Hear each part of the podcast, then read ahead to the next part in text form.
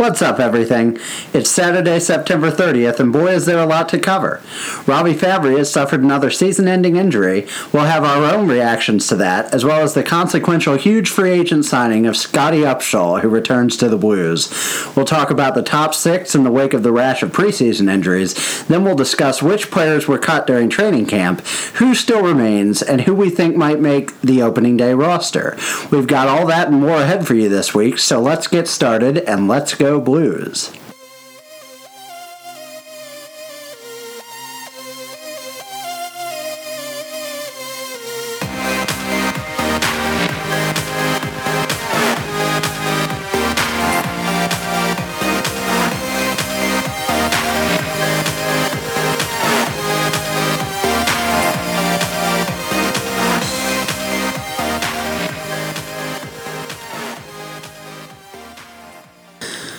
Welcome back, everyone. It is Saturday, September thirtieth, as we've already said, and thank you for joining us.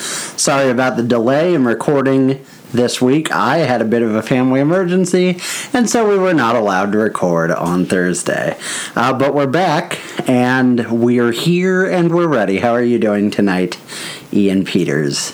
Good. The person sitting here talks for me. Good. Was that good enough? Uh, I guess that's good, yeah. I'm full. We had lots of barbecue earlier. That's true. That we did. Tasty. We went to uh, Q in the Lou, which is a barbecue festival uh, that they put on around this time every year in town, and it was delicious and wonderful. We went to a couple places not from the area, because why would you go to Saint Louis local places? This seems like a waste a, of time. A waste yeah. of time for that. I mean, part. we love we love Sugar Fire, Fire and Pappy's, but we can go to those anytime. Exactly. You know? So it was delicious. We had a lot of ribs and some other stuff, and stood in line. And we I took a picture of a group of people for prom because, or sorry, homecoming, because they asked me to. So yeah, it was. A, so, so there's that. It was a grand old time. Uh, you know who's not having a good grand old time? Ian. It's the Saint Louis Blues. I was just going to say Robby Fabbri alone, well, but you're right. True. That's the whole team. Let's do... Oh, it's... There we go. Oh, that, I don't like how we've had to play this twice now in a row. This does not bode well for the season. Yeah. Um, a bit, bit of another bad... week of news for the Saint Louis Blues, uh, most notably the injury to Robby Fabbri, uh, who once again tore his A C L and ended his season as he did in the middle of last year. Uh, he only ended up playing in one preseason game versus the Capitals, and during that game he felt some pain in his surgically repaired knee, I think his left knee. Um, an M R I confirmed that he had torn the same A C L as opposed to a different A C L in the same knee, um, and that will take him out for the year. So obviously this is a devastating injury for the Blues, but before we react to that, we want to just say that it's obvious. It's most devastating for Fabbri himself, and we're really, you know, sorry for him mm. that he has to suffer this huge injury, this repeated injury.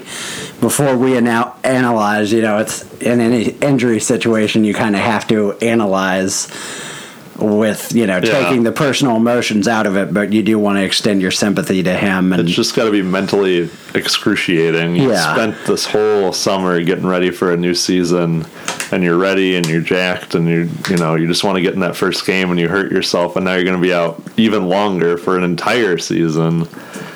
And it's it's just got to be draining. It's got to be a shock, you know, to them. And you, I don't know. I don't know what you do. They, I read an article where I think, um, I don't know who it was, if it was Yeo or Armstrong, someone saying that they try to involve him as much as they can in, you know, hockey life throughout the season so you don't feel like you're, you know, ostracized or alienated from the team. Mm-hmm. But I know they said it's hard for the player because they recognize that the players that are healthy have a job to do, mm-hmm. and they kind of, you know, someone like Fabbri might feel, oh, I don't want to get in the way, you know, I don't want to be, you know, a distraction or something, and when really they're like, oh no, no, we want you to be around, we want you to still feel a part of this team. It's just got to be a really hard, I don't know, line to walk. Yeah, I'm sure it is, and our, you know, thoughts and prayers are with him as he recovers, and like you said, really deals with the emotional side of this, because mm-hmm. the physical side is one thing and it's challenging, but I I gotta imagine, especially with a second one, the mental and emotional side is much harder to deal with. Mm-hmm. Um, so, yeah, I mean, I think... I guess the sad thing to get out of the way to talk about is this is really bad for his career in a, I mean, in a really significant way. For sure. Um, it's hard to, I don't want to be too cold or too blunt, but it's hard to imagine that he has a super bright future ahead of him now with a twice torn A C L in one of his knees. Uh, this is for, you know, for Saint Louis sports fans, this is going to be very reminiscent of Sam Bradford, uh, the quarterback that the Rams drafted first overall. There's a poster of him behind you, even as we speak, Ian. But yeah, he we were, drafted him first overall in the, uh, I guess, two thousand nine or so draft, yeah. two thousand eight. And he suffered two torn A C Ls and a really bright career. I mean, he's had a he's actually rebounded and had a fairly decent few years, but even this year he's struggling with knee injuries again. So, you know, you when you re-injure the same knee, especially a knee for a hockey player, it's it's hard to imagine that Fabbri will have the same sort of explosiveness, the same sort of speed and quickness and mobility. Um, And again, and then you add in, like you were talking about, the mental aspect. Will he be able to trust, you know, even if he physically is able, mm-hmm. will he mentally be able to get out there and give it his one hundred percent all the time? Players seem to say that takes so long to be yeah. able to trust that injured limb or, you know, part of your body. Yeah. I know Berglund, when he had the first part of his shoulder surgery before, said it it just took him forever to realize he could, you know, lean into somebody with that shoulder for a hit because mm-hmm. he was just so afraid to re-injure it. So yeah. that could be a, I'd say if Fabbri comes back next year and plays a full season, that's still probably a full season of him at like seventy-five percent. Yeah. And then you were telling me earlier about some of the research on these kind of repeated A C L surgeries in terms of longevity. Do you mm-hmm. want to talk about that a little bit? I mean, I'm, I'm no ligament doctor. But a ligamentician? Yeah, I don't know what that up. I'm sure there's a real word for this. Probably, but, but it's not that. Yeah, but we don't know what it is. Um, I think with repeated, you know, I guess A C L injuries, just knee injuries in general, you can come back and have a, you know, a halfway decent career, but the length of it's definitely going to be cut in half. You end up sort of, I don't know, having more wear on it than a normal player would, mm-hmm. and you normally have to end up with some sort of knee replacement down the road, and that most certainly knocks you out of any sort of professional league. Yeah. So I've seen a lot of things where they say someone this young can probably play it, you know, with proper upkeep on his knee and rehab, could probably play another, I don't know, six to eight to maybe ten years, which mm-hmm. is still pretty good, but that's... that's him at thirty. Yeah. Where someone like Bacchus or, you know, someone that age now is probably still going to play five or six more years beyond that. Mm-hmm. He's looking at that being his sort of senior year, if you will. Yeah, that's kind of sad to think about.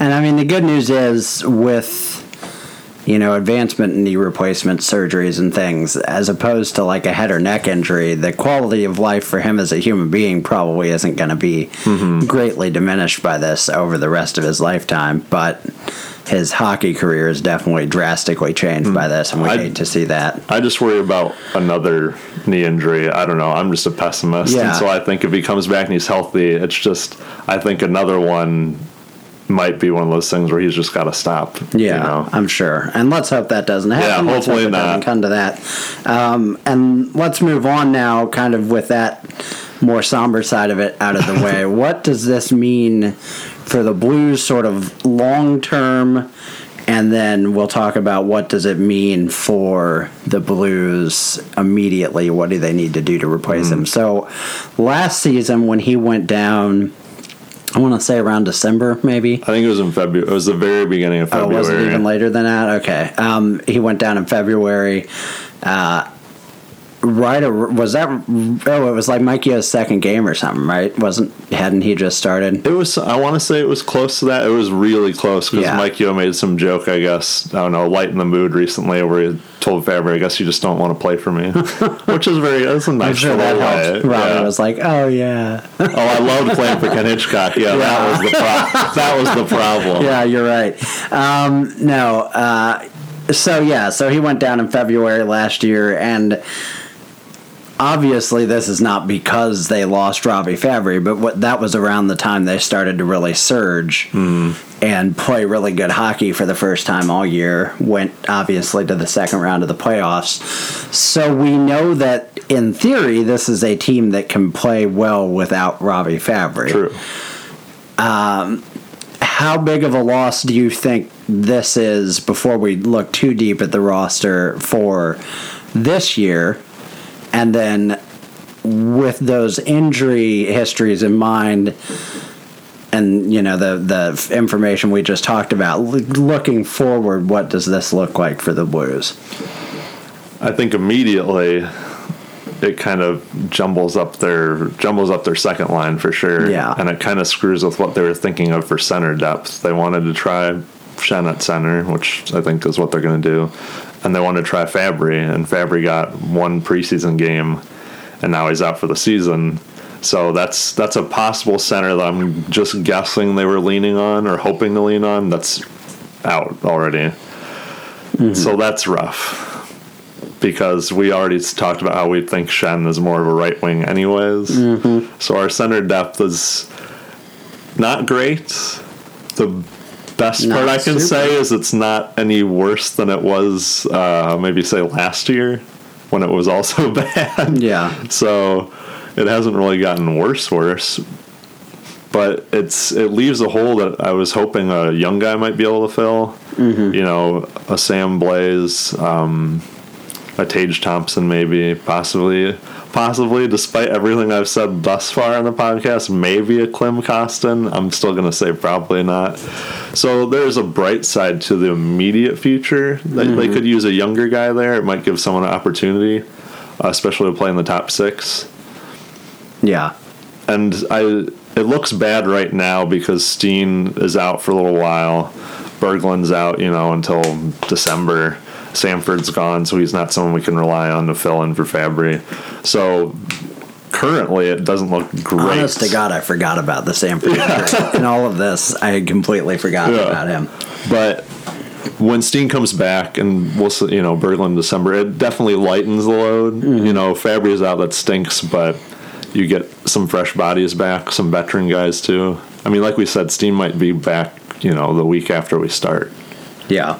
So that's what I see in the immediate future. It's nothing terrible. Like I said, it might give a younger guy an opportunity, but it's it makes our lineup look a little rough around the edges. Mm-hmm. And then you were talking about earlier, and I think you were kind of right. You know, we drafted Fabbri twenty-first overall in the two thousand fourteen N H L entry draft, and then our second pick that year was... Um, I think, was, I think it was Ivan Barbashev. Yeah, yeah, sorry, I had a brain fart because I was looking up who else got drafted around there. Um, looking at this worst-case scenario, just for the mm-hmm. sake of argumentation, let's say Robby Fabbri's career is functionally over mm-hmm. now. Uh, it's kind of as if that draft started with Ivan Barbashev, which is something you said earlier. Yeah, which is okay. And that, um, but, yeah, yeah, that just that just kind of. I mean, I was like, "There's no way around it. It just stinks." You lose a major prospect. I honestly said, and I think I may have said this in an earlier podcast, I love Robby Fabbri. I think Blues fans tended to get a little too hyped about him, and maybe put him a little higher than his ceiling actually was. I think he was a pretty good top six forward. I don't think he was ever going to project as like a legit constant first line mm. option. Um, with that said, you don't want to lose very young yeah. potential top six forwards. Uh, I was just looking at some of the guys that got drafted immediately after Fabbri, and there was Kasperi Kapanen and David Pasternak Kapanen, and Nikita Sherbak. Kapanen, I've seen as a name pop up just on forums and stuff, so there's no, you know, uh-huh. professional connection. But as a player that it's kind of fighting for a roster spot in Toronto, yeah. that definitely deserves to be on a start, like a, the starting lineup of a team uh-huh. that the Blues might want to look at. It might cost them a little more than they want to for somewhat of an unproven entity. But anyways, it'd be kind of great though, in a way, if we lost Fabbri and then traded for the guy who came right after in the draft. Um, Josh Hosang also went that year, and ironically, two after Robby Fabbri was Connor Bleakley, who of course the Blues now have anyway. So Redrafted. Maybe he gets a stop. yeah, um, yeah, no, not happening. But yeah, so. I don't think, because because of all the depth we've been talking about for ages, I don't think the Blues are devastated long-term or short-term. Um, you were talking about, just as a Saint Louis connection, the, the death of Oscar Tavares, uh, who, for those of you who don't know, was the Saint Louis Cardinals' top outfield prospect. One of, I think he was the top prospect in baseball, uh, and he got a... A half a season or so in the big leagues under his belt, and he looked pretty good, and he you saw flashes of brilliance, mm-hmm. and you got really excited for the next season, and then unfortunately, I mean tragically, he died in a car accident, mm-hmm. and that is still, I mean you still see ramifications of that in the Blues, or in the Cardinals system, because they made a panic trade to replace him, got Jason Hayward, who then left in free agency, and now their outfield's kind of a mess. So, like, it's still shaking their yeah, system. Yeah, it affected them. I don't know that that's going to be the case with, I mean, to some extent it will be, but I don't think on that level with Fabbri. But it really sucks. I mean, it sucks for Fabbri most of all. Mm-hmm. It sucks for the team. Um, it is a blessing that they have drafted so well and have so much depth. Yeah, and he could still come back next yeah, year. Yeah, and That's... we are kind of talking doom and gloom. Maybe he comes back next year, and maybe he's great. Mm-hmm. That's just, there's probably a smaller ceiling. I and you think, don't know, and you can't guarantee it. You can't. I think the Blues yeah. have to behave as if that's just gravy. Like, they cannot, mm. under any circumstances, plan around, like they did this season, make plans around Fa- Fabbri being back, being a consistent yeah, top he's definitely player, just a, a sixty-point yeah. guy, fifty, sixty-point guy. He's icing on the cake. Yeah, exactly. Yeah. Um, so... And then this, the other interesting thing is, I think this is a contract year for Fabbri. That is so the smallest silver lining to this whole thing is that, and I'm guessing it would just be a one year, maybe a yeah, two year, short of thing. But you're getting them for under three. Million, you're getting them million, uh, yeah. for guaranteed under three. You yeah. might be super nice and give them like two point two because yeah. you're a cool kid. Yeah. you know? uh, sorry for all the trouble, but yeah, there's so it's cheap. That's great. And if he turns out to be, you know, as good as he was as rookie or something, fantastic. But like you said, yeah, that's so unknown, and might as well treat him like someone you just drafted and never saw play. Right. So in the immediate, so talking about refa- replacing Fabbri, in the immediate aftermath of this injury, the Blues went out and made a uh, earth-shattering free agent signing, uh, uh, breaking news sort of signing, and brought back Scotty Upshaw. So this is interesting because Scotty Upshaw was still actively on a P T O with Vancouver, mm-hmm. um, and they'd gone and played in China, and he'd been a part of that team. Oh, I forgot all about uh, that game. And then we brought him in, and now he is currently on a P T O with us. Mm-hmm. So I tried to confirm with some, some people and just look it up, and I couldn't actually get an answer. But my gut is that when someone's on a P T O, for those of you who don't know, a P T O is a professional tryout, and it's typically used as kind of the last resort for veteran sort of fringe players to get a shot at the N H L. The benefit for the club is that they pay this guy almost no money, probably a little money, but mm-hmm. there's no commitment. It's literally a tryout, and you play with the team during camp to be an extra body, to be an extra voice for young people, and if you impress, you can the team can sign you to a contract, and that's how Scotty Upshaw ended up as a Blue originally, uh, two years ago, I think, right? Was yeah. when he did that. Um, now he was on a P T O with Vancouver, and my gut was, well, if they're on a P T O, there's no commitment either way, so he can sign with another club. It's kind of surprising then that he signed a P T O with us and not a full contract, mm-hmm. but it's expected that a deal will be done. I think I read somewhere, yeah. I assume it'll be a one-year deal for yeah. around a million dollars. I think I read somewhere you can't, he couldn't come here until he was released from Vancouver. Okay. Because it was, P T O is like mildly binding. Yeah, it was like the the lightest binding contract possible. But yeah, you can't just like get up and sign until Vancouver releases you. So I guess that's what they're waiting for, and why uh, Jeremy Rutherford and a few other people tweeted he's expected to sign, and so that's why it's even weirder. Yeah, that he's on a P T O here. But like you said, he's supposed to sign. I'm guessing it's going to be tomorrow or Monday. Mm-hmm. I'm sure. So my gut reaction to this is this is absolutely not a Robby Fabbri replacement. No. God, and God, no, please. If under any circumstances Doug Armstrong is looking at this as that, which I really doubt he is. I don't think so, yeah. It's a major problem. This is a character ad. It's a depth ad. I mean, it's it is a reaction in some sense to the cumulative mounting amount of injuries mm-hmm. that the Blues have suffered, because it's like, oh, crud, we don't have like any veteran presence pretty much at all. And Doug Armstrong loves to work with people he knows. Obviously, he knows Scotty Upshaw because he's played here the last two years. Um, and I have really weird mixed emotions with this signing because I had spent kind of all offseason really kind of thinking, why are we not bringing back Upshaw? Like, he was really fine on our fourth line character all guy. Season. He was a good character. He was really likable. Mm-hmm. He's got his weird indie music fixation. um, he's fun follow on Instagram. I was just like, he's a cool guy. Bring yeah, him back. Yeah. And now that they brought him back in the immediate aftermath of the Robby Fabbri thing, I'm like, okay. Why, why, why is Scotty Upshaw back? Yeah, and I'm like... Uh, Uh, again, he's fine. He's a great depth ad. I've got nothing against him. But I think a big part of why I was kind of taken aback was that Doug Armstrong dropped the Jágr bomb, or Jágr bomb, excuse me. on, oh. I, I was meant to make a joke, and then I just didn't quite make the joke. The Jágr bomb on us, uh, specifically mentioning Jaromír Jágr as a potential guy they were looking at.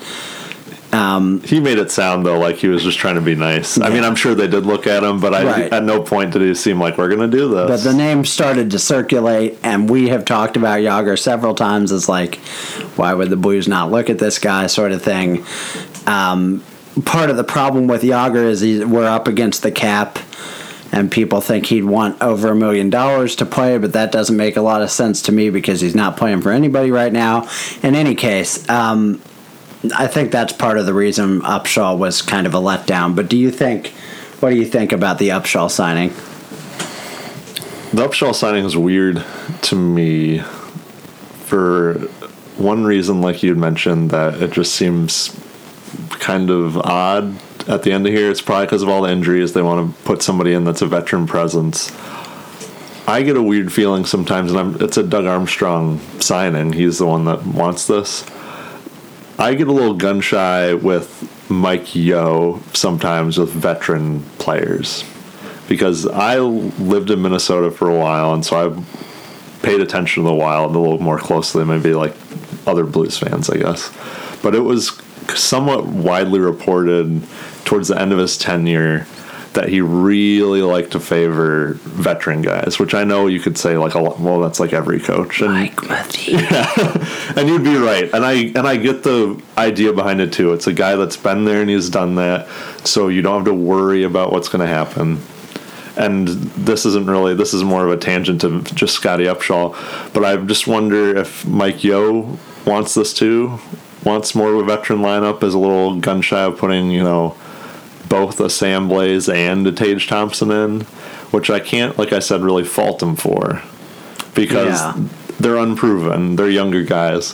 But I think the weird thing was signing Upshaw earlier in the season before the injuries made sense because it was like, well, he was part of our team. He binded our team together. He's a great P K er. And then we got all these young guys that kind of impressed, and then we signed Upshaw. And it's yeah. kind of like, do you, which direction do you want to go? We have so many bottom six bodies, just so many.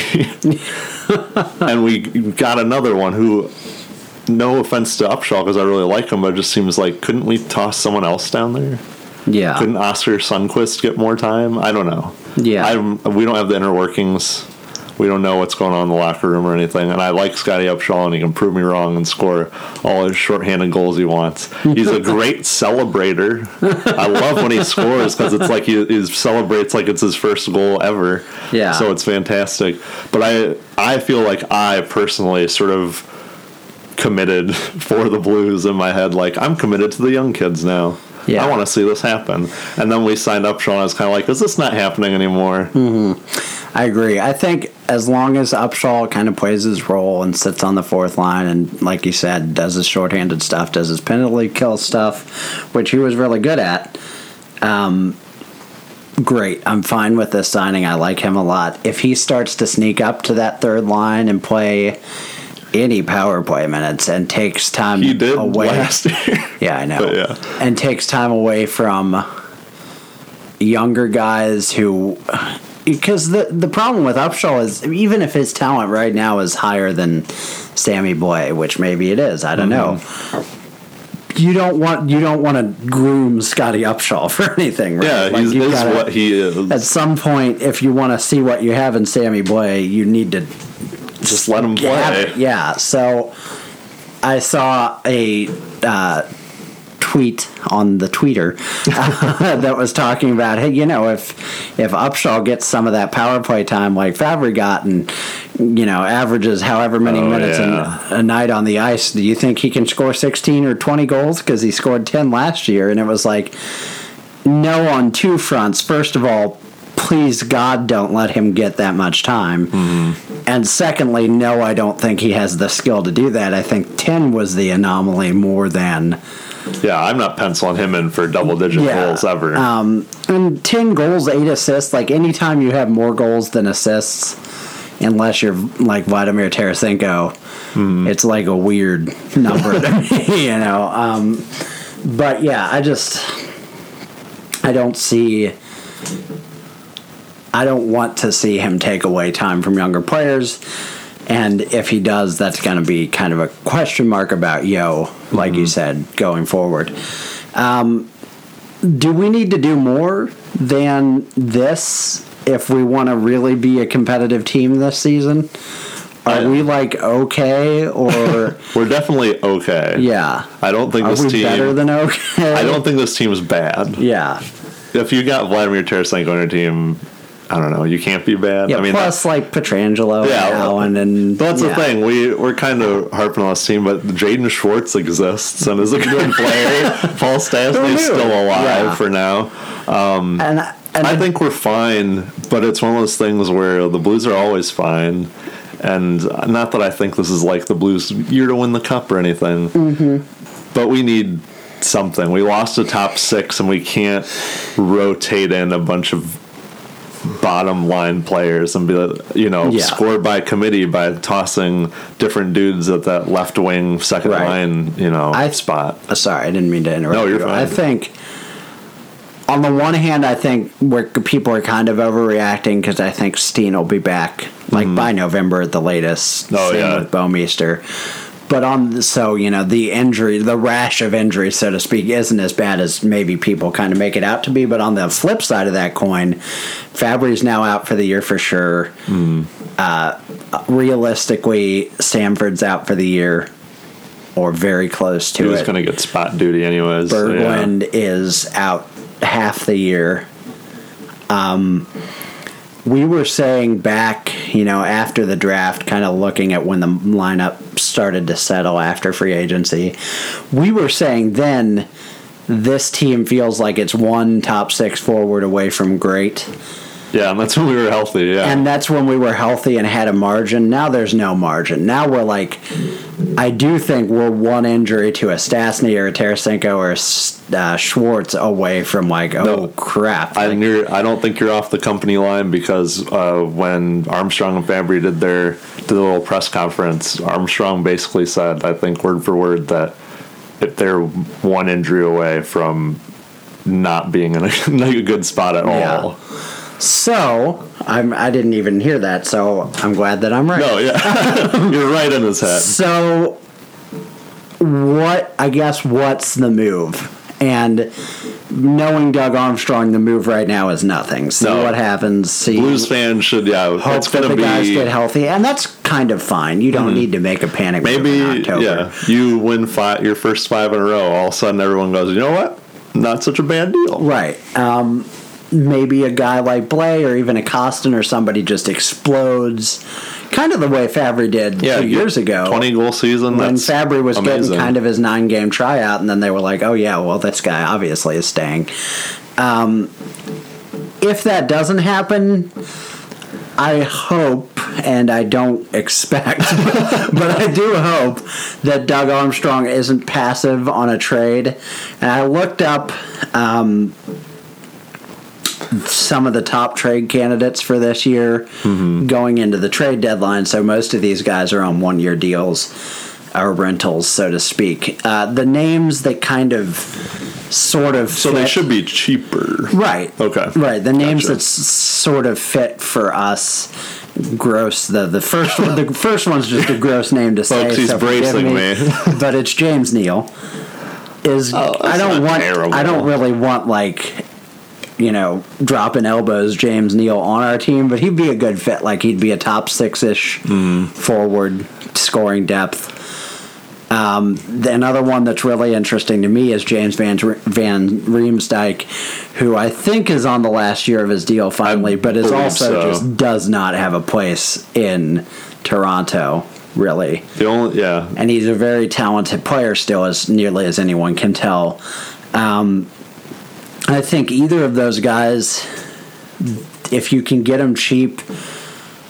And I think both of those guys you could see being traded pretty early because the earlier you trade for them, the more value they should command. Mm-hmm. Unless the Knights have like a fir- you know win eight out of their first ten, they are going to assume they're yeah, I feel like done Vegas, for the year. And you assume they kind of drafted Neal to mm-hmm. trade him. That's kind of why they have Perron probably. Yeah. Most teams, and that's another yeah. name we could look at is trading to get Perron back theoretically, but like I'm not paying a lot. No, but I'm talking about depth. You know, mm. there are different levels of this. Um, I think Vegas is a good team to try and trade with because most teams are kind of setting their roster. They know what they have, and they're not really in the market to be moving around and making trades because mm-hmm. you said like Armstrong, he's going to stay pat and see what happens. But Vegas of any team, I think that trade door. For them, wide open. It's just wide open yeah. the whole season. Mm-hmm. I agree. They're trying to build for the future. They're mm-hmm. not expecting this. James to be Neal's interesting. That's not one I thought about at all. Yeah. That's, that one's interesting. You don't really want it, but it would be kind of good. Like it fits. Mm. It does make sense. And then another interesting name on this list uh, was Gabriel Landeskog, which he is not on the last year of his deal by any means. Mm. And in fact, I think most people think he's being overpaid for the next few years. But he does have that kind of leadership. I mean, he's been their captain for a few years. He's a big body wing player. He's a lot like Bacchus in that I'd sort say he's of like a Swedish Bacchus. Um, yeah. And then, of course, the big fish out there still, somehow, still with the Avalanche is Matt Duchene, who we've talked about plenty. No reason to rehash that. That just never. I think it makes a lot of sense, but Doug Armstrong seems to have zero interest it, in him. So it does, but I also think Sakic is like still shooting for the well, moon. Yeah, Sakic's expectations are way too high. Um, Sakic, yeah, he only Sakic only thinks the trade is going to be one he makes if he can bend somebody over. Yeah, and he can't, obviously, that's what I mean. Because it hasn't happened yet. Yeah. As my voice cracks into the stratosphere. He can't! But hurt. No. Um, yeah. You're right, though. There's no way. He's trying too hard for something that's not going to happen. Eventually, okay. I was talking with our resident Blues uh, Avs correspondent Jordan the other the other day about this because uh, after the Fabbri injury, I was like, man, this really makes sense for Duchene. And I was explaining to him, and he basically agreed that I think Joel Edmundson is a really good trade chip. I think we're good trade partners because we have so much depth on D, and mm. the Avs are so desperate for D. And I think Joel Edmundson makes a lot of sense because while he is a, limited as a second-line guy here, as long as Bowie and Petro, well, they were talking about him and Petro. Did you, did you stop a sneeze right there? Is no, I'm happened? Good. Okay. um, but... he's he's kind of blocked, right? Behind Petro and Parayko, at least he's sort of our third defenseman. You at least they, well, he plays on the left side, right? But in terms of perspective, like in terms of looking at the value Just, of our defenseman, okay, yeah, yeah, um, correct. He would immediately be their top pairing defenseman alongside of Eric Johnson, no question. Mm-hmm. If. Um, if we were to trade him over there. So we're kind of trading from our depth to give them a desperate need. I mean, there's no, like, I don't want to overemphasize it, but, and I'm not trying to just crap on the Avs, but there's no doubt that he would be their top line uh, left-handed defenseman next to Johnson, who's been really good there. Mm-hmm. And obviously there, I mean, it wasn't Sakic when they made the last trade, but there was obviously the Shattenkirk trade that happened with Um, Colorado. But the point of all of this was to say that when I told Jordan that, he was like, yeah, that makes a lot of sense, but knowing Sakic, he'll want like mm. Edmundson, uh, Sundqvist, and a pick. And I was like, yeah, so that's why it's not happening. And that is why it's not happening. I mean, the reality is Sakic's expectations are way too high. It's well known that they were offered Travis Hamonic for Duchene in the summer, and they turned it down. Um, Travis Hamonic and I think like a pick or something. Mm-hmm. And who they traded to Calgary, and they yeah. got a boatload for. Yeah. More than what Duchene is right. worth, or the same worth. Like it's two basically yeah. picks or something. Yeah, yeah, they got something nuts. The point of this is, and, and I think this is a weekly theme of our podcast, Joe Sakic's really bad at his job. He's just terrible. Matt Duchene should not still be there. It's just miserable for the fans and for Duchene and for everyone involved that he is still there. It is so well known that he wants mm. out, that the team wants him out, that he belongs elsewhere, and he's just going to be there. I mean, he's, mm. I just don't see this changing. I think realistically for us to grab him off of the Avalanche, A, like kind of like Jordan was saying, Sakic's going to want something more than that, which I think is possibly okay. It just depends I on what see, it is. I could see like Edmundson plus one thing. The big difference is they're going to have to either eat some salary, retain some, or we're going to have to trade salary back because yeah, he's right, making right. six mil. Yeah, obviously. Um, so all of that would have mm. to work out. Uh, I don't see a trade happening immediately. I really want Neither one. All of us, all. I mean, we always, as fans, we always want trades. We love we trades, want exciting things. But you do, you do really wonder if they're, if the Blues are a lot weaker than they were last year, or especially, I mean, especially two years ago, if we're looking at like our best team in recent memory, um, or if they're some weaker, and we're going to kind of talk about that towards the end of the episode today. Uh, let's move on now to talking about kind of who's been moving in training camp. We're not going to do a whole breakdown of the preseason games this week like we did last week because there are too many and there's too much stuff going on. Yeah, um, we're just trying to race towards the regular season. Right, which is almost here. Uh, but so some of the players that have been waived and moved, uh, the most recently Chris Butler, Beau Bennett, and Pateri Lindholm all cleared waivers and are all with A H L teams. I am not sure which one is with whom. I think I, I know think Chris Butler in Chicago, maybe. I think Chris Butler's in San Antonio. So I might say lied. something. Um, I think it's the shock to me is Chris Butler is our Chris Butler. I'm shocked that Beau Bennett got sent down. I'm glad he uh-huh. got sent down, but I'm shocked. Yeah, we were really certain Beau Bennett was like third line right wing.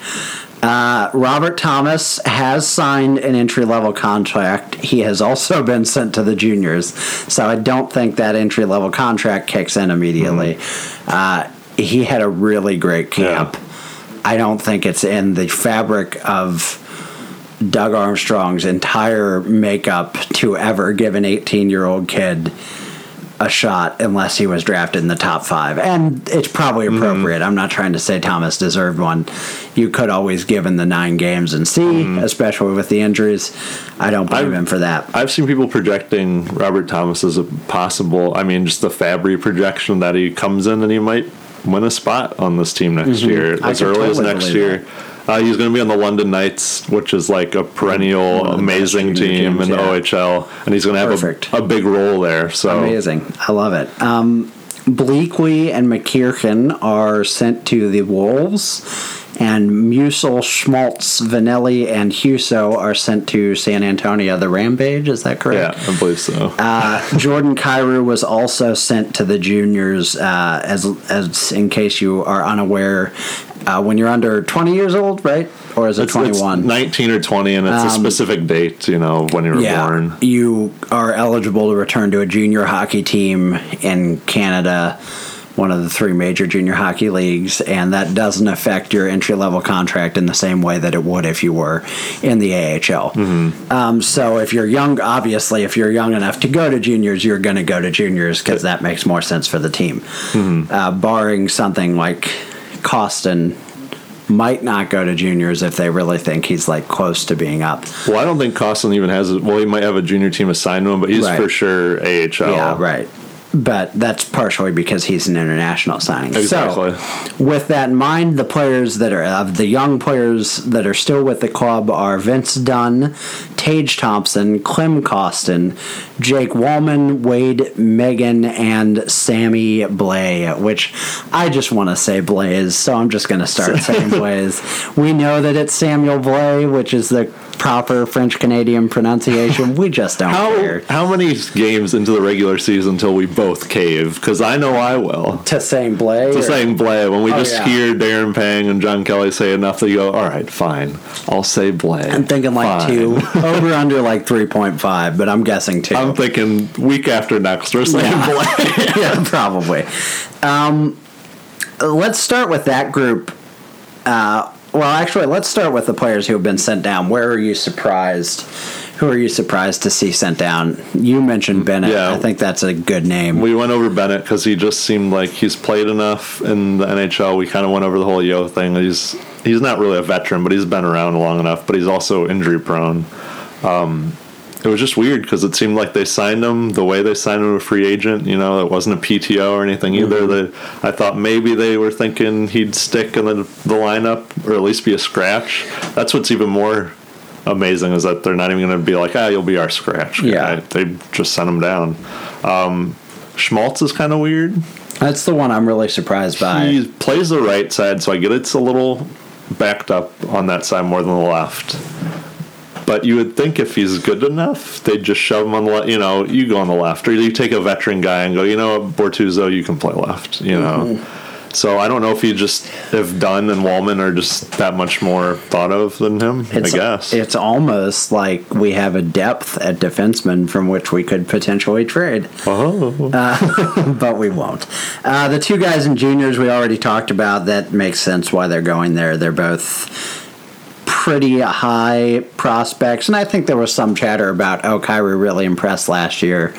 Maybe he'll come back and make the team this year, but he's still tiny. He still could be our Tyrati, like we talked about. Yeah. He's going to be the captain of his junior team, you said. So yeah, that's, Sarnia that's exciting. Um, I think he'll be a, just a bit of a longer project. Yeah, and that's fine. Uh, The players that are still here, what do you think about the guys that are left? Again, it's Dunn, Thompson, Kostin, Walman, Megan, and Blais. Well, speaking of that, I think they say Wade Megan, which is even weirder to okay, me. Okay, yeah, sorry. I keep I, saying Megan. My apologies. No, Megan is just, it should be Megan. I knew it was Megan, and I was just rebelling again. Um, I, they all make sense to me. I think if we hadn't, if you and I hadn't looked at anything about Blais, we would be like, oh my god, who is this? Yeah. You know, this is not the person that was supposed to be on the radar at all. But everyone else seems to make sense. I honestly thought maybe they would put Klim Kostin down already. Mm-hmm. Even Tage Thompson. It seems like the other two defensemen, I understand why Walman and Dunn are there because they've talked about them enough. Yeah. Uh, the forwards are just a little interesting. I think they should be there. I just didn't know that they impressed that well, which is nice to see. I am way too hyped about Sammy Blais. I really am. I'm so psyched for anything. This anything less than twenty goals this year, and you're gonna have. I his just head. think like it's. It, you look at some guys, hmm. and you see, you know, Colton Parayko is an example. He was drafted in the fourth round, right? Mm-hmm.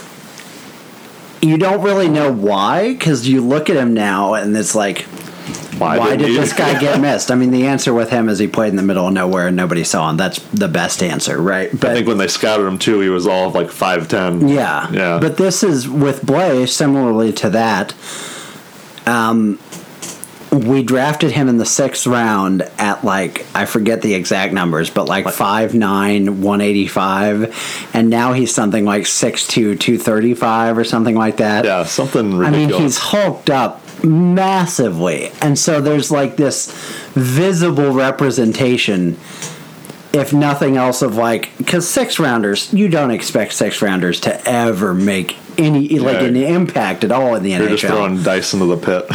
So like there's this visible, like traceable reason of like, why could this guy become an impact player having been in the sixth round, having been drafted mm-hmm. in the sixth round. He's looked great in camp. He looked great last year in camp. He was one of the last cuts last year, and people were singing his praises all year. Um, I'm just excited for him. I don't know. I'm just, I'm pretty psyched to see what he can do. I think he's going to get an opportunity. He's been playing a lot on the second line. Mm-hmm. And uh, granted, preseason rosters are always weird, where it's like a second line of him and Sabotka and Kostin or something. But like, there's some trust in this guy. I think of these five players, other than Walman, I think he's the most likely to stay with the team. I just I think, f- on the one hand, I think while he's shown a lot, I think it's kind of like, okay, now we have to see what we have in him, and maybe we have nothing. But like, we're not going to send him down again. No. After another great camp, because he's just not going to have any hope left, you know. I'm just psyched about him. Kostin, I still, I mean, with the injuries, I would still be really surprised if he's playing opening day. It's just almost feels like a rule. It just feels like you can defy it, but it just feels like he's been over here for at half a year at best, you know, in North America. He just mm. has to play one full season in the A H L for yeah. me. Yeah. Just to acclimate himself, and maybe he just blasts off in the A H L. We can bring him up. Yeah. Because it's allowed, you know, that's yeah. part of it.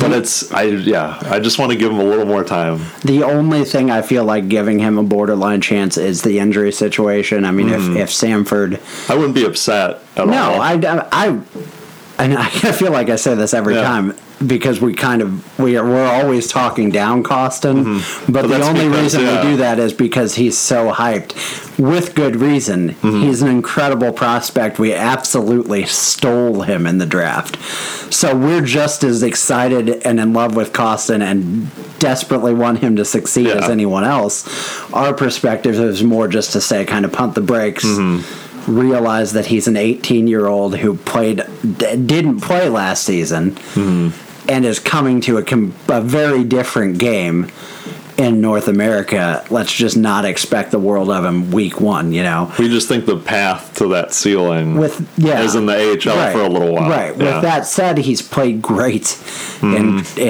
in camp and in preseason. He's putting the body on people. He's playing really physical. He got in a fight. He got in a fight with somebody in the same game. He made a massive check. I mean, he held his own. The yeah. sky really might be the limit for this guy. We could be looking. We could really, and I'm not trying to like. We could not be right, but Get on we that could train. be looking Jump on back that train. in ten years at this as like the pick that really changed the Blues. You know. To get this guy in the thirty-first round, thirty-first round, that'd be really impressive. In the thirty-first overall, those are the kind of picks. As great as it is to draft Connor McDavid, I mean, that's obviously a franchise-changing pick.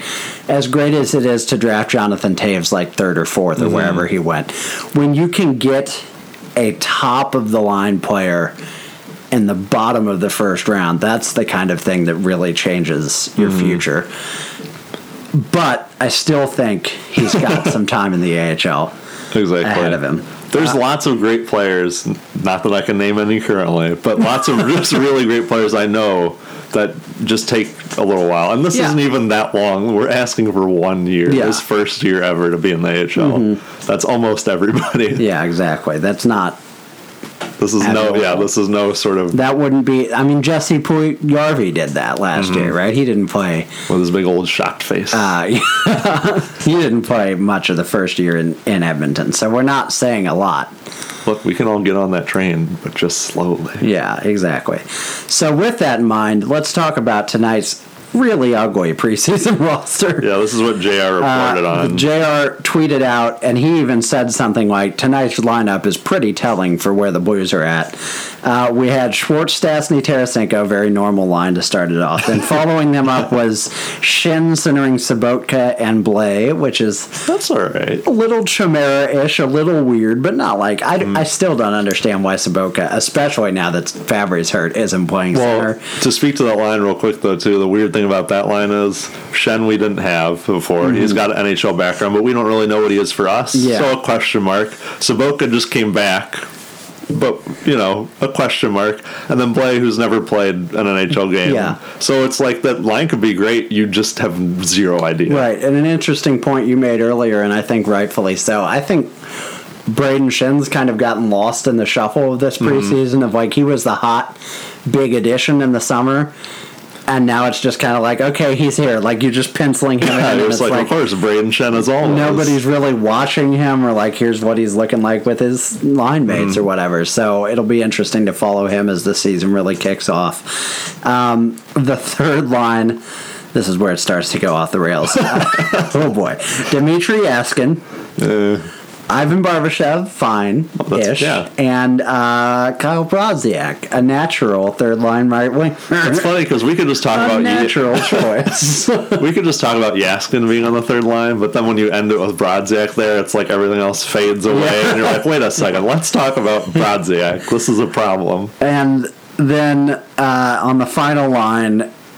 Um, he had written Upshaw slash Kostin, so I don't know if he was uncertain or if they might just be rotating. Upshaw was maybe not getting there yet, or yeah, maybe there's some weird preseason rule I'm not sure about. Uh, Wade Meg- Megan, Megan, I can't say, I'm never going to say it right. That's fine. Wade Megan uh, and Chris Thorburn on the right, which is fine. Chris Thorburn? Yeah, yes. no, okay. it is. I want to say Tyler Thorburn, but that's somebody else. Tyler Thorburn, anyway. That's just a, oh, that's a weird, that's a line. That's a line right I there. Like that, up, that Upshaw, Brodziak, Reaves line. It's just so nice to see, and it's mm-hmm. just like sort of, you know, bookends your whole lineup, and now this weird mess of a fourth line is like, what the hell? Yeah. Upshaw, Brodziak, Thorburn is fine, but it's what? Not the same. I really, I we haven't seen Megan play all that much, just period, even mm-hmm. last year. Um, he's supposed to look good in the preseason. I'd rather have him on right wing on the oh, third yeah. line and Brodziak oh, yeah. centering the fourth line. I agreed uh, one hundred percent. I also wonder if that's kind of that veteran thing you're talking about mm-hmm. with Yeo. I've also read some stuff about Yaskin having a good preseason, so mm-hmm. if he's looked as good as people have said, I'm okay with him on the third yeah, line. Sure. He's an all right. He's a good he, possession player. He just doesn't really convert to points. As at all. Much as we've said this about, I don't know, seventeen different people this year, more than anyone else on this team, I think it's make or break for Dmitri Askin this year. Like this is really the year. He either emerges or we just move on. Like. Just get yeah, we're, we've got yeah. enough bodies. Also, uh, Magnus Payarvi, I think, still exists. I think he, he still plays for this yeah. team. I forget who the other scratch must have uh, been then. Tage Thompson isn't. Sundqvist? Sundqvist. Sundqvist still plays for this team. Tage Thompson isn't in this lineup. So yeah. That one, at least, I'm like, okay, they're just going to put him in the A H L, yeah. I guess. Um, then he didn't give full defensive pairings, but he did mention Gunnarsson was playing with Parayko and Dunn was playing with Bortuzzo, both of which are odd, I feel like. But I think Dunn might make this team over Walman. Do you think he's ready or handedness or why do you well, think? Well, they're, they're both lefties, or yeah, they both play left side. I knew that. I knew, I knew that. You idiot. But, um... Uh, just from observations people have had and from the few little bits of games I've watched, Dunn has looked maybe a little more poised. Uh-huh. There's something about when he overextends the offensive zone, it seems slightly more forgivable. I feel like I've seen Walman just get walked more in the neutral zone where I'm like, oh, man, this is, I like, yikes. Uh-huh. And that's, you know, nothing against Walman. You're young and you're playing, your, you know, against other real N H L players that aren't on your team for the first time. Mm-hmm. But Dunn looks maybe like he's, yeah, just a little more poised, a little more ready. Both of these guys have been very hyped, and mm-hmm. so and they're both close. So if it's one or the other, it wouldn't be a sh- shock yeah. either way. I and they're for like. sure sending, whoever they keep up, they're sending the other guy down. The other dude is not the seventh defenseman. That's yeah. a, that's Nate Prosser's role. Right, yes. You want the new Chris Butler. You want your other young, you know, highly touted prospect defenseman to be playing top minutes, you know, in yeah. Chicago or San Antonio. Yeah. Uh, so moving on from that, we've got a couple more things to discuss before we close out. Uh, we're just going to kind of do an adjusted season predictions very qu- quickly. We talked about this in our Central Division podcast. How much do you think just gut reaction things have changed now with the injuries? And we've talked about this a lot, but just sort of like, is it really bad? Is it kind of bad? Is it not that bad? This team was already a light question mark for me, mm-hmm. and now it's just like a big fat question mark. I just, yeah, I have no idea. So I, the way we decided to do this is we're just going to do an over-under sort of thing where we name each team alphabetically, and we talk about where do they fall in this division. So first team is easy. It's the Avalanche. We're both going to say over, over, right? Like, yeah. we can, no offense to the Avalanche, but we're going to like be better than them. Second team, I feel like pretty easy. The Blackhawks. I'm going under. I'll say, I'll say we're under the Blackhawks. Just historically, yeah, right. They could be worse this year. Another kind of question mark too. But you never know. I feel like this is kind of the most telling one. The Jets. See, I never know with the Jets either. We've talked about. I'm gonna go with uh, under. I'm worried. We'll finish under the Jets. I'm worried that it's under. And I think this is kind of, I mean, this is why it's hard, mm-hmm. is I think that's like the kind of the line, if you will, of like, well, if we're under, then we're in bad shape, and if we're over, then we're in good shape. Throw the watermark. Uh, I'll change to over, but I think this, remember that that's the team that blanked us last year. True. Like, we didn't beat them once in five games, so they're a good team. They need a goalie. They need a little more. You don't defense. Think Steve Mason's a goalie? I don't. Uh, but yeah, I could. They could be very threatening this year. I'm gonna say they. I'm gonna say over. They finish over the okay, Jets. Over the Jets. Predators under. Right. I feel like. Do I have to say under? I feel you like I feel like I have to because they went to. They're so media, hyped. I media would tell me. Yeah, media would yeah. tell me I have to say we finish under the mm. Predators. I'm. Some gut reaction to me just says the Predators are gonna like not look good this just year. Blow out this year. I do not know why. I'm gonna say over. Okay. I could be completely. I'm gonna wrong. stick with under. So that puts us. I have two unders with the Blackhawks and Predators. That changed on the Jets, mm. and you only have the Blackhawks right now, right? True. Uh, Stars. I'm going under for sure. I yeah, feel like the Stars could win this division. Ken Hitchcock's just gonna. Push that wall to look up. So then the Wild are kind of the other make or break, and I think we're under I, them. I think we're under just because Bruce Boudreau's a great regular season coach, which for me puts the Stars in or the Blues in fifth, mm-hmm. which could be the last wild card team. Could be. Because you can take two from one division, mm. but doesn't guarantee us anything. I think that puts us exactly where I think we are, because I have them at fourth. I think it's fourth or fifth. Yeah. Other team, we could do a little bit better, and other teams, like we said, maybe Minnesota doesn't, isn't so good this year, or maybe Hitchcock and Dallas isn't the right mix, and they don't yeah. do that well. But from what I can tell, we're a good team, and I wouldn't even say great yet at yeah. this point. I think on the one end, we're one, like, explosion from a Blaze or a... It's. I think that's how it's going to go down. The the distance between the A and the Z is just going to get longer until it just fades out. Mm-hmm. So we're one, like, explosion away from him or Kostin, which, again, we've talked mm. about, but it could happen. Thompson, maybe. Thompson. Mm. One of those guys has, like, a Fabbri-like rookie season. Great, and we're in pretty good shape. Flip side of that coin, we are one long-term injury to a Schwartz, a Petrangelo, oh, yeah. God forbid a Tarasenko or an Allen from pretty much total, quick, I think, total quick aside, fall. If Tarasenko got injured for a long period of time, Is that just kind of like, no, as I a just, fan, I just kind of go, man, yeah. well, you know, I like Toronto a lot. I think that's my, I think that's my team this year. Yeah. Good luck, Blues. Yeah. Um, but yeah, um, God forbid. But if yeah. if Tarasenko does go down, the podcast will still be here. It will be painful, but we'll remain steadfast. We'll just start every podcast with a very long groan. Yeah. So. Bad news so far for the Blues. The good news is that the regular season is starting, and we can stop wondering and start finding out. Like I said, yeah, and anything can happen. A big win in the first game would change a lot for this team, I think, because of how important the first game is. The Blues season starts this upcoming Wednesday, the fourth of October, in Pittsburgh.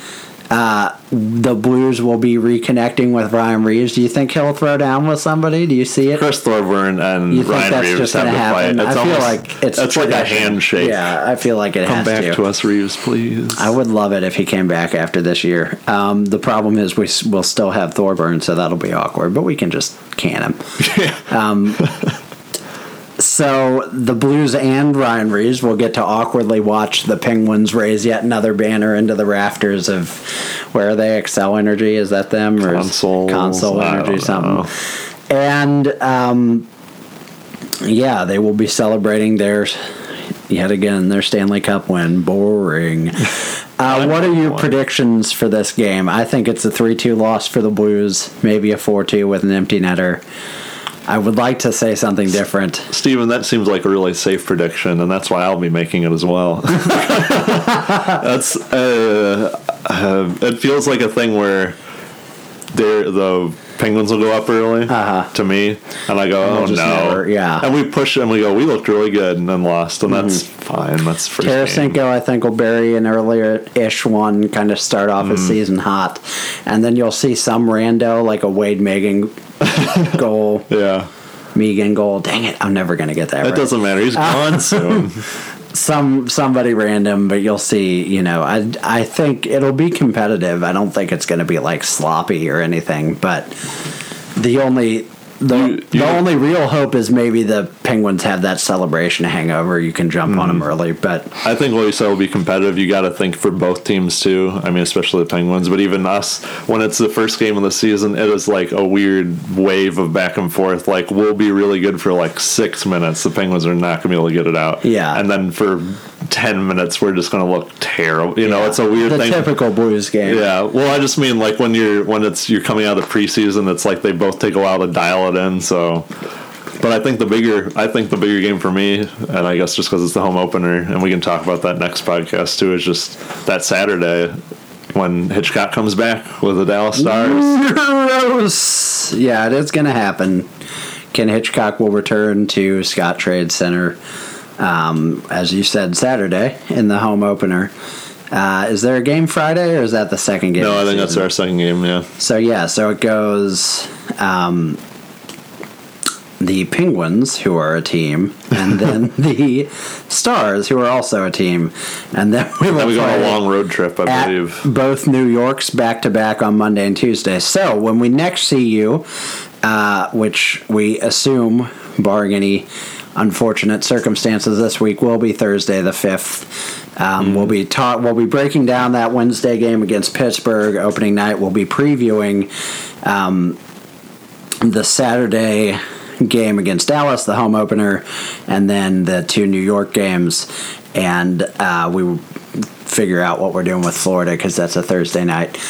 Um, and I think, I haven't cleared this with you yet, but we are going to have, the two of us are in a fantasy hockey league together. Thought it might be fun to discuss the teams we draft and what we think about our team going forward. Mm-hmm. Um, That'd be fun. Possibly have a fantasy hockey segment for the few of us that actually play it. So we'll have a lot going on next week, and I'm really excited to uh, do our tenth, our anniversary tenth episode. The big one oh. Uh, on the first game of the regular season, mm. and I'm really excited to just get started on weekly podcast. Well, we've been doing weekly, but weekly breakdowns, and just see where this season goes. Well, I think I'm really excited for this Blues season, regardless of how well we do, because I think last year we were like, yeah, it's a transition oh, this year, is exactly but this what is I was like a say. transition year with some purpose. This is like, like a real transition, yeah, perhaps. Right. And there's like we get to see young kids get a chance, which we didn't really last year. Like it was a transition year, but there weren't a lot of like youngins getting a shot, you know. Um, I'm excited for this team, and either way, I'm excited to cover it. Uh, make sure if you haven't, you follow us at Two Guys No Cup on Twitter. We're going to be live tweeting most of the games if we're watching, you know, as we're watching them, which we will be doing most of the time. Um, you can follow me at Stephen Ground, Ian at Ian A. Peters. Make sure to subscribe on the iTunes or the Google Play or on SoundCloud mm. if you'd like to. Go straight to the source. If you're one of those people that likes, you know, bottling waters right at the stream, then you can straight get a SoundCloud to too. I just want to say, um, for anyone listening that, you know, keep tuning in. We hope to have a really fun season. Yeah. Um, we're just having a lot of fun covering it. And hopefully we can just bring more just silly antics and, and looking looking over the, the team we love, you know, as much as you guys do. Yeah. Yeah, exactly. I, this is a passion project for us. We just love doing it regardless of really whether anyone's listening. We hope there are people out there, but we have a ton of fun doing it anyway. So with that said, we'll look forward to the season opener on Wednesday. Let's hope the Blues bring home a W for us to talk about, and let's hear, hope that we don't hear the sad trombone from The Price is Right for a long time. Uh, with, with that hope in mind, uh, we'll sign off for the night. Thanks for tuning in, and have a good day. See ya.